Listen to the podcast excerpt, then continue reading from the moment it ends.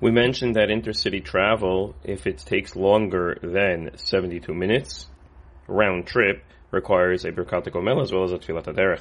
So, Hanusim b'kvishim shematzui behem sakana. If you're traveling on roads where danger is common, and unfortunately his examples are Kagon b'kvishim shematzui behem yidui avanim b'bakbukei tavera alidei mechablim. In Eretz Yisrael, there are certain places where rock throwing happens. Molotov cocktails happen with some frequency. So then. You should make a Birkat Gomel when you make it through Bezrat Hashem, even if it's less than 72 minutes. If you travel there each day, meaning danger is a relative statement. How dangerous is it? Well, to some of us who don't live there, it seems ostensibly crazy. How can we drive there? And some people live there. And they drive there every single day.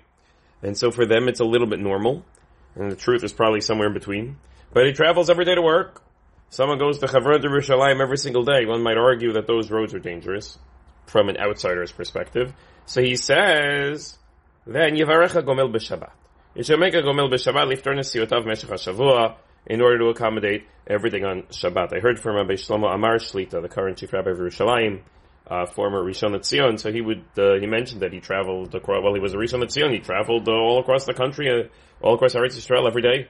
Traveled from city to city, all over the place. He said he would make one Birkat Gomel on Shabbat to account for all of his travels.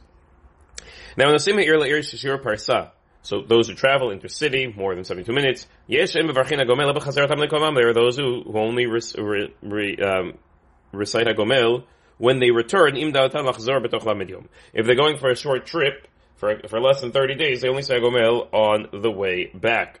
And those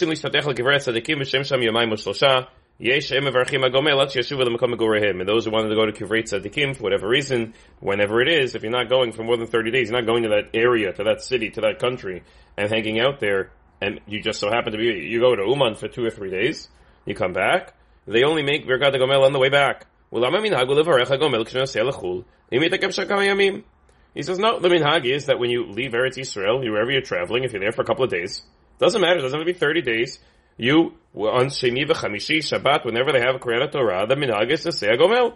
And then, k'shechozrim la'aretz, chozim revarchim Agomel, al derech ha'chazara. It's each time the travel that there is that there's a, a, reason to say Birkat Agomel. It doesn't matter necessarily how long it is. I'll point out, he says, V'shrim sham yamayim, Oh, oh you're going there for two or three days. It sounds like, certainly if it's just a stopover, mentioned before, is that your final destination, or is that just a stop on the final journey? Certainly if it's a stop on the final journey, so then it doesn't require Birkat Gomel. If it's the final destination, it certainly does. Sometimes it's more complicated. It's a stop, but I'm staying there for two, three days, so I think that's what he means. Means I'm gonna go to New York, from Eretz Yisrael to New York, stay there for two, three days, and travel to LA, stay there for two, three days. So each one would require its own Birkat Gomel.